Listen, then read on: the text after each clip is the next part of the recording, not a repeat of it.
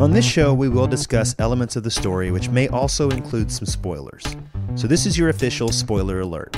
It's okay if you haven't read the book, but if you're looking to avoid having it spoiled, go back, read the book, and then come on back and listen to our conversation.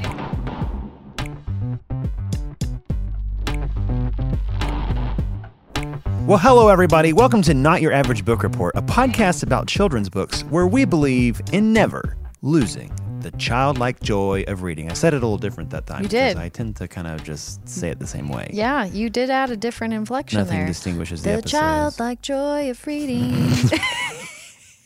that. We need that every episode. That's the energy I'm looking for. My name is Sam, and today I'm a proud but sad Hufflepuff hmm. because we know who really won the Triwizard Cup. And I am joined by Sarah, my sister in law, a former high school English teacher with two kids who reads 85 books a year and is a. Gr- Gryffindor. Okay, I didn't want to upstage you there. You really can't upstage me with that. Gryffindor.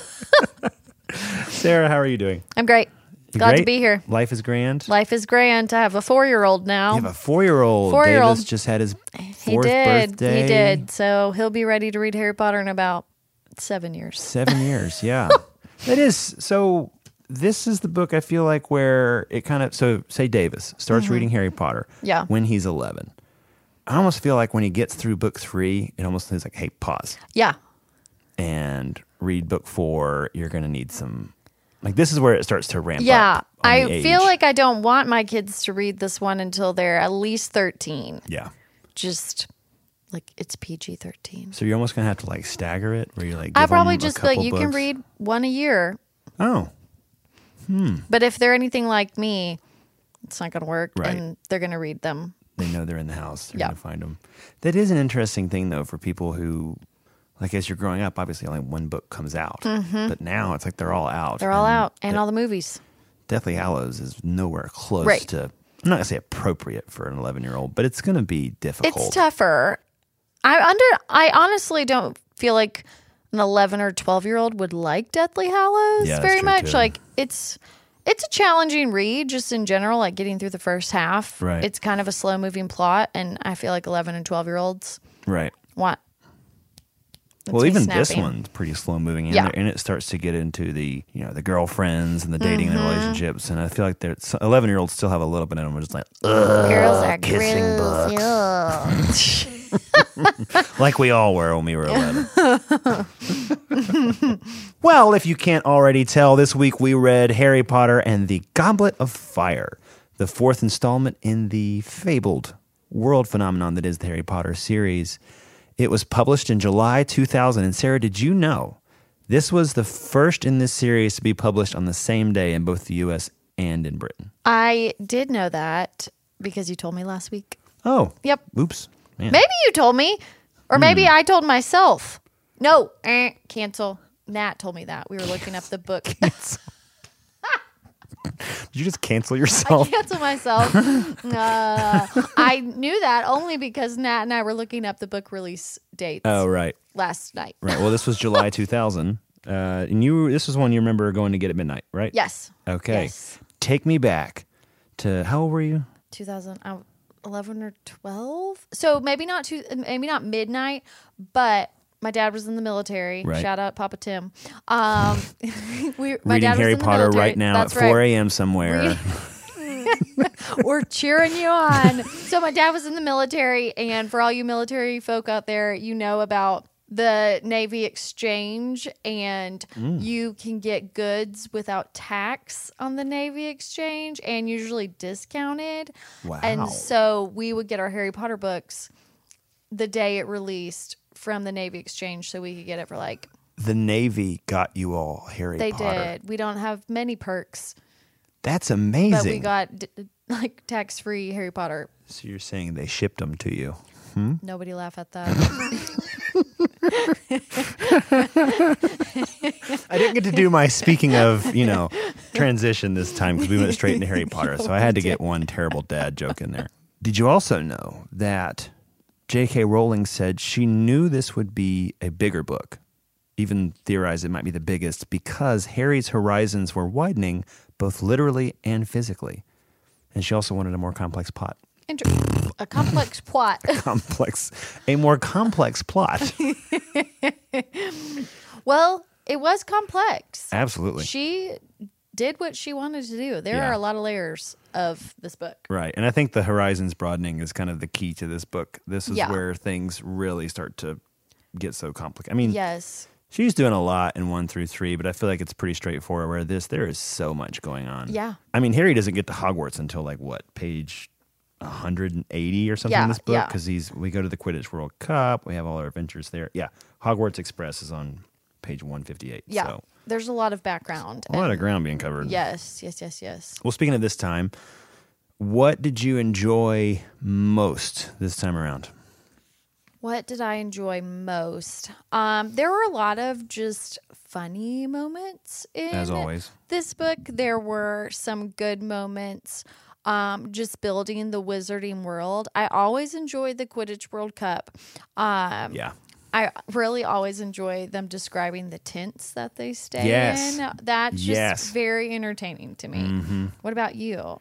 I as uh, the Quidditch World Cup Okay. was as a soccer fan, I just love that there's also a Quidditch World Cup.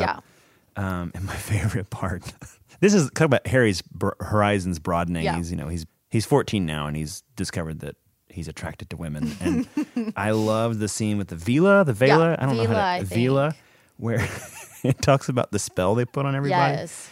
And it says, uh, and as the Vila danced faster and faster, wild, half formed thoughts started chasing through Harry's dazed mind. He wanted to do something very impressive right now. Jumping from the box into the stadium seemed a good idea, but would it be enough? 14 year old boys, the moment a pretty girl shows up. Right. Well, in the villa, they're extra pretty. So Yes. yeah, I loved that. I also love the moment um in the World Cup when they're watching the game and it's just such a small moment. It's not significant at all. But Harry is watching it on those Omnoculars. omnoculars and he has it going in slow mo and he misses something and Hermione's like, You need to go back to normal speed or whatever that line is. It's just like it's a fun little wizarding world yeah. moment. But also, we get a lot more Voldemort Yes. and Death Eaters. Like Yeah. we, we were introduced to the Dark Mark in this story. We actually see the Death Eaters, which they interrupt the Quidditch World Cup. What was your thought on that as we start to see more of the villains start to reveal themselves? I mean, this shows the darker side of Absolutely. this series. The moment where the Death Eaters are walking through and they have the Muggle couple in the air. That's a scary scene, Mm-hmm. right. Because And they're wearing masks and they're screaming. wearing masks. and- Yeah, and um, that's just a really scary scene. And so when I think about the maturity level of this book, Yeah. I'm always like, "Woo!" Yeah. because in the previous books, the really scary parts are at the end, and we've Right. talked about how it's kind of short. Like, mm-hmm. I mean, if you think about one and two, the darkest parts mm-hmm. are at the very end.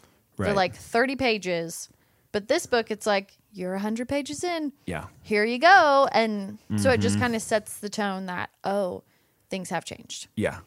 In a way, it does kind of have that dark moment, but then we get back to Hogwarts and it's Triwizard Cup, but something's off. Mm-hmm. Yeah. The whole time you're kind of like, something's not right. Yeah, because it's not like we're getting as many. We're not getting Quidditch this Right, time around. right. We're not getting Oliver Wood. It's we're, we've got Mad Eye Moody. So one of my favorite scenes is when Malfoy is getting in a fight with Harry and Ron, which it just shows also like the things Malfoy says. He's as- such a punk he's in this. such I a mean- punk, but he's also just getting darker and worse too with Yeah. age. So we're kind of seeing his progression Yeah. from kind of just a twerp to turning into an awful person. Yeah, But anyway, so Harry and Malfoy are in a fight, and and then all of a sudden, bang!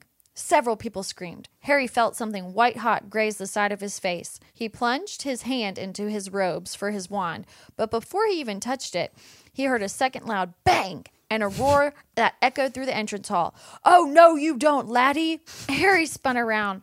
Professor Moody was limping down a marble staircase. His wand was out and it was pointing right at a pure white ferret, which was shivering on the stone flagged floor, exactly where Malfoy had been standing. you think your school had aggressive Right, disciplinary? right. but then the best part, the best part, is when Professor McGonagall comes down the stairs. Um, Hello, Professor McGonagall, said Moody calmly, bouncing the ferret still higher. what are you doing? said Professor McGonagall, her eyes fo- following the bouncing ferret's progress through the air. Teaching, said Moody. Teach? Moody, is that a student? shrieked Professor McGonagall, the book spilling out of her arms. And then later, Moody, we never use transfiguration as a punishment. Surely Professor Dumbledore told you that. He might have mentioned it, yeah, said Moody, scratching his chin unconcernedly. Unconcernedly. oh, it's just such Yeah. a good moment. well, also with Moody, we get introduced to basically the three unforgivable curses, Yeah. which the way she wrote that scene in the classroom where he's explaining them to him, Mm-hmm. and that's when we find out, like, now that I've read it before, when he talks to Neville, Yeah. that moment where he's like, "You're Longbottom, aren't you?" Yeah. And Neville's just like staring at the desk. Yes. I was fascinated by that scene. Right. Um, maybe that's the word for it. I've always liked that Moody showed them the three curses. I don't know why, Mm-hmm. but it just kind of made the students aware. Yeah. Oh, this is what it looks like. This is something serious. Yeah. Kind of showed a little bit of fear. Somebody, maybe it was Ron, said like, my dad told uh, told me about one of them Right. and I think it was the Imperius Curse. Told him about one, and it so it shows that like wizard family folklore Right. warning kind of thing. what, so can we, what can we talk to our kids about? exactly, what can we talk to our kids about? Like we would talk about, don't take candy from a stranger. Yeah. um, Or like we would Right. talk about cancer. Yes, yes. Here are the Things that it's dangers. like, uh, these things exist in the world, and someday you're going to have to confront them. When is it appropriate Yeah. for them to know? Dumbledore brought Moody in for that purpose. yes, Of there are things in the world that are real that you need to know about. Yeah. And there's this question of is it appropriate now? Should he's a four, fourth years be Yeah. learning about these things? Like, are they ready? And Dumbledore and Moody at this point both think it's important that they do because it is real. It does Mm-hmm. Right, exist, and that's an interesting thing. Of like, in our world, there are those conversations with your Right. kids of like these things exist yeah, terrorism, cancer, and someday you the kids are going to grow. They, they live in a world where that exists. Yes. When are they ready to yeah. talk about it?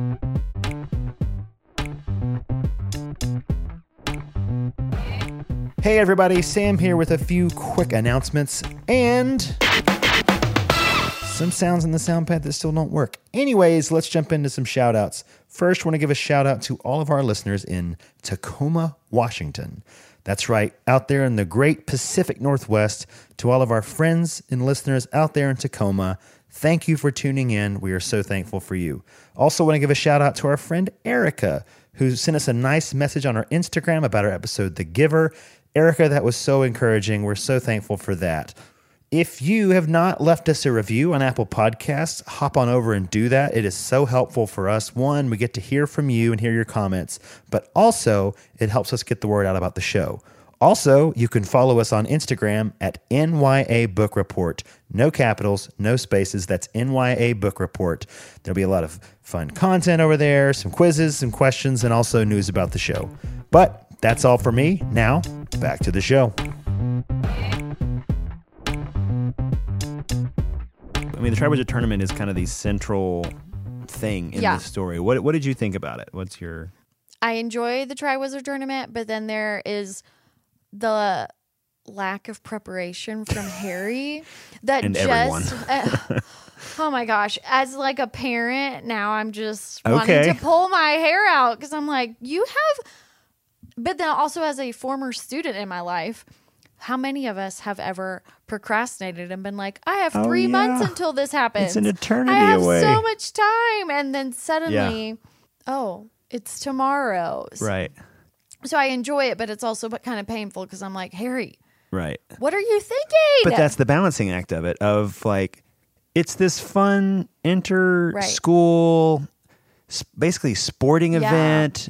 Um, Harry's fighting dragons. There's all these students from others, but they're all kids, and it's Right. all safe. But also, they've talked about like contestants have died Right. before, and the tasks are very dark. very dark. they have to get past a dragon. Harry is unsure if all Ron and Hermione and all them are going to die and drown at the bottom. But there's this back and forth between like, is it real or is it not, or is it safe? Right. And Harry kind of gets busted on the second task because he thinks it's real. And Right. everybody's like, "You idiot! They weren't going to let him die." kill it's like- them. and I think that's what's fascinating about this book is like you sense something sinister and dark, Right. and you're scared, but in the back of your mind, like there's safe, there, They're at a there's school. safety rails, Right. Like it's just a fun sporting event. It's a fun okay sort- It's not. until it's not. right. and then it takes such a turn and i think that's where it's brilliant Mm-hmm. of this whole book you've been teeter-tottering back and forth between like is this really dark? Should i be uncomfortable and scared or is this fun is this like the quidditch match where it's Right. supposed to be fun and light It's kind of like you get a little bit of both Yes. too, because I mean, you can envision Harry flying around on his broomstick yeah with the dragon, you know. such a cool And- moment Yeah, you know so cool. And then what's his name? Viktor Krum with his Mm-hmm. half shark head. Like that's awesome. But it's still scary. And I think about the fact that Harry is only 14 and everybody else is 17. That's which true, too. In Yeah. the wizarding world is of age. And Right. there is a difference between Harry, I think, and the other ones too, just based on his age. But Mm-hmm. Right. it is scary. It's just, well, but then there's also the humor, like, when they were putting names in for Mm-hmm. the tournament, it's scary, and Dumbledore is very serious about it. But Yeah. then you have the moment where Ron, uh, where George and Fred Yeah. try and get past the age Right. line and grow a long beard. Right. It's funny you mentioned the funny moments because this time around, approaching the third task, I noticed there's nothing funny. Nothing funny. And I think first time through, you don't notice it. You're just kind of like, oh, you know, oh, good. Let's Right. get to the point. Yeah. Whereas this time around, I felt such a sense of foreboding because I knew what was about to Right. happen. There's no little light moments. There's no uh, Weasley's dark. wizard wheezes. There's Right. just like this sense of like a weird calm. Even Harry's kind of confident going Mm-hmm. Yeah. into the task. They're in the Quidditch arena where everything Mm-hmm. before was like intense in the Quidditch way, like we got to stick it to Malfoy and the Right. Slytherins, but it's not actually life or death dangerous. I felt that so much. Like Yeah. I, I started to get anxious actually when I was Yeah. just reading the build up to the event because I'm Well, something is not right. The stage is set too that it's a maze Mm-hmm. um, that they have to go through while also accomplishing tasks. Like there's something I don't know what it is about being stuck in a maze, but Yeah. like have A you ever labyrinth, done a, a labyrinth? Have you ever been stuck in a corn maze? Like you could freak out pretty quickly Yeah. if you, especially at night in the dark especially at night in the dark. with deadly animals and creatures. and a sphinx, a sphinx. sphinx, You see Harry, he's kind of been lulled into a false sense of security here where Mm-hmm. he's like siding with the kid side of himself Mm-hmm. of like it's fun, it's a tournament. And it's because when Fleur screams out, right, and I think reading this, maybe because I'd read it before, I was kind of like, oh, not good. right, It says, Harry was thinking, was she all right? There was no sign of red sparks. Did that mean she had got herself out of trouble, or was she in such trouble that she couldn't reach her wand?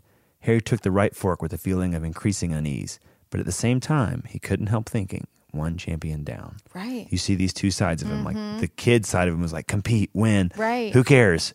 right. But then there's the the unease. the unease of like, is she okay? Do I but need to then go the help kind her? of is this fun or is this not? Until the moment they touch the Portkey. Mm. Which that moment for me, there is this brilliant writing thing she did, which I just want to give Rowling a kudos here Mad because props, you can come on our podcast. she uses a very visceral detail. The 1st Mm-hmm. time Harry takes a Portkey to the Quidditch Yeah. World Cup, it says it happened immediately. Harry felt as though a hook just behind his navel had been suddenly jerked irresistibly forward. Mm-hmm. The fact that she went with the visceral, like his navel, for Yeah. some reason that that just stuck in my head. Of Yeah. like, why would you say it that Yeah. way? That's, and then when Harry touches the Triwizard Cup on three, writes at Harry one, two, three. He and Cedric both grasped the handle. Instantly, Harry felt a jerk somewhere behind his navel. And I feel like the first time through, I wouldn't notice that. Mm-hmm. But now that I read it kind of quickly, I was like, "Portkey." Yeah. There, it's a little detail where you're kind of in your your head. You're like, I have heard those words, Yeah. and you just kind of flash and like, oh crap, Yeah. What is happening now? And it's the end of a chapter where you're like, uh oh, The moment when Harry and Cedric land in the graveyard Mm. is one of those moments that I remember being so shocked because it all happened so fast. And Mm. I think it shows the kind of the depth of Voldemort's evil. Yeah. But also just yeah, how dark and how quickly like Yeah. it came on because when Cedric is killed, Yeah. there's no like, let me try and protect him. It's kill the spirit. It just happens. it just happens so quick. so fast. and it's It's shocking. and Harry is so done. yeah, Like he, it is hopeless. He has Yeah. a broken leg. He's tied up to a, gra- and just like that. And I really think that's one of the reasons this resonates so much is because Mm-hmm. that a lot of times when when childhood ends, yeah, it is that quick. right. Suddenly, it's just the world turns upside down in seconds. Ugh, I just, it's a very sad moment for Very anybody. sad. And I feel like anybody can. And this book gets into this for Harry, of Yeah. processing it later. Yes. after he comes back from the dead, we have all these Death Eaters show up. We get this horrible scene with Voldemort basically chastising all of them. Mm-hmm. Uh, and then he challenges Harry to a duel. Yeah. And even reading it like the fourth time, I was like, Harry has no hope. Yeah. Harry's going to die. Yeah. And even knowing what's going to happen next, I'm in the like how hopeless his situation is. He has a busted leg. He's surrounded by Death Eaters in the circle. Mm-hmm. He is so inevitably alone Yeah. in this moment. And you feel all that. Yeah. I 100% wept like a baby. Yep. Uh, not like a Voldemort baby in the pot, but like actually weeping. Um, so this is one of my all-time favorite scenes Yeah. of all of Harry Potter.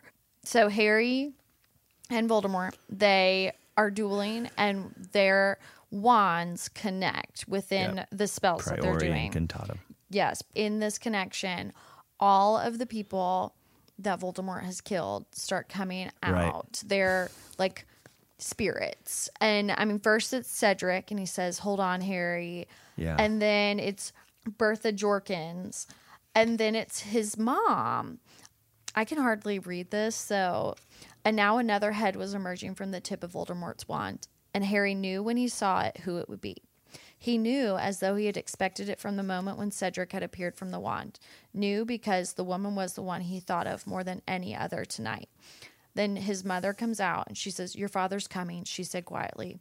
Hold on for your father. It'll be all right. Hold on. And that, I just, I don't actually have words. I don't remember the first time I read it because it was 2013. Mm-hmm. Uh, but when I read it as the second time, I remember I was in Kansas City. I was out there. I went to a soccer game for a playoff game, and I was staying in my friend Sam's basement, and I couldn't sleep for some reason, and so I, I was reading this book, and I remember I got to that part and I just started crying, mm-hmm. like a lot, Yeah. because like, hold on, your father is coming. Yeah. We talked about 14 year old boys wanting to do something impressive. If mm-hmm. there is anybody who can say something into a 14 year old boy's life, I don't, I don't know the girl's side of it. I'm sure it's, it's similar, but I can't speak to it. I never was a 14 year old girl. But as a 14 year old boy, anything your father tells you you can do, mm-hmm. you're like, I can do it. Right, right. And just the fact that Harry's father was coming for him Yeah. and that's the words he needed to hear his entire Yeah. life. Actually, we could probably talk about this. This is the thing Harry needs to hear to become an adult. Well, and this is the first time in all of the darkness that Harry has experienced that he was protected. Yeah. And that is so meaningful. I mean, we, you said, and I agree, like, you get to this scene, Cedric's murdered, and you're like, Harry has no hope. How is he going to survive this? Yeah. And then he's not alone in it. And there's something, There, there's a don't know. spiritual sense to it, Yeah. I think, and because even as the wands connect, it says, and then an unearthly and beautiful sound filled the air. It was coming from every thread of the light spun web vibrating around Harry and Voldemort. It was a sound Harry recognized, though he heard it only once before in his life Phoenix Song. Hmm. And after that is when we start to see these echoes Mm-hmm. of these people coming out and speaking to Harry. It's a very spiritual moment because Mm-hmm. Harry, it talks about Harry is just acting. Right. He's not even, he doesn't know he can do it. He's not even thinking about what he's doing there. It Mm-hmm. seems to be there is some other force present helping Harry. And I think my favorite part about it is Voldemort is terrified. right.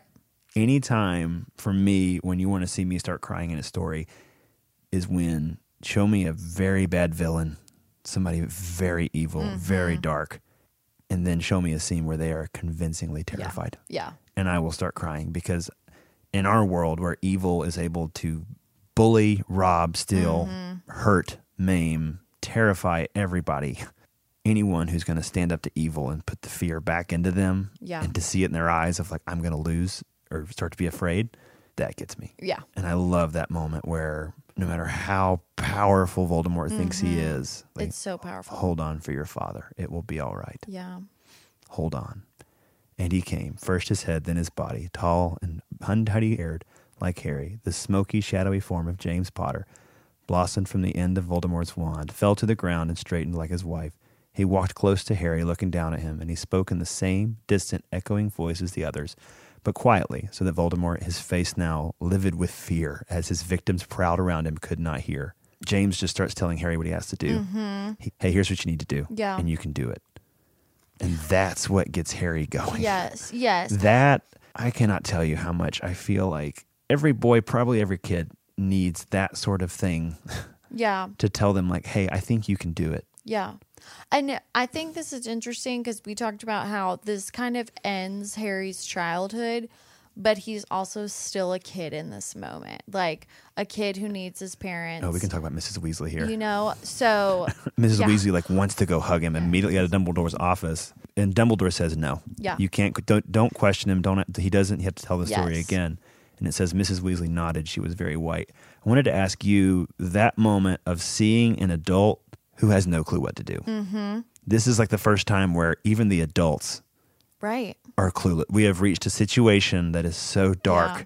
and scary. Even the adults are affected by it. Which I feel like as a kid, there's a moment where you see your parents, and it's like even they're afraid. Yeah. Yeah. Well, and And that's part of losing childhood. yes, and I feel like Mrs. Weasley too probably doesn't know what to do for Harry either. Yeah. Like because he's not her kid.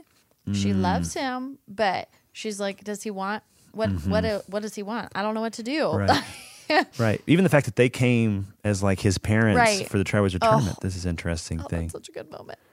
It's just has all. It was a powerful moment to me. I remember the first time reading it, but this time, I mean, maybe because I was already weeping from the moment in the graveyard Yeah. with Harry's parents, but he's so alone.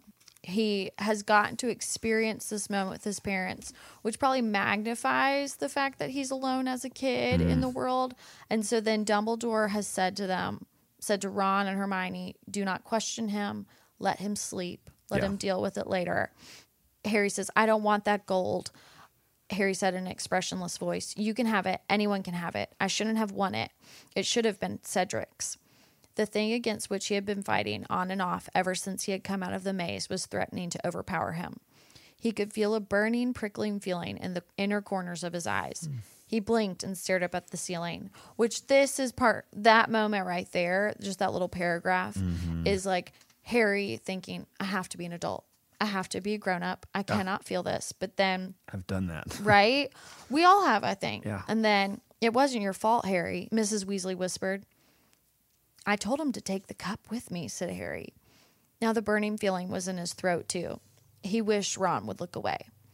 Mrs. Weasley set the potion down on the bedside cabinet, bent down, and put her arms around Harry. He had no memory of ever being hugged like this, as though by a mother. The full weight of everything he had seen that night seemed to fall in upon him as Mrs. Weasley held him to her. His mother's face, his father's voice, the sight of he- Cedric dead on the ground all started spinning in his head until he could hardly bear it. Until he was screwing up his face against the howl of misery fighting to get out of mm. him. And that moment where he says, he's had no memory of ever being hugged like this as mm. though by a mother. I mean, it's almost overwhelming because he had this almost moment with his mom Yeah. in the graveyard. He got to hear her. She, spoke to him. protected him.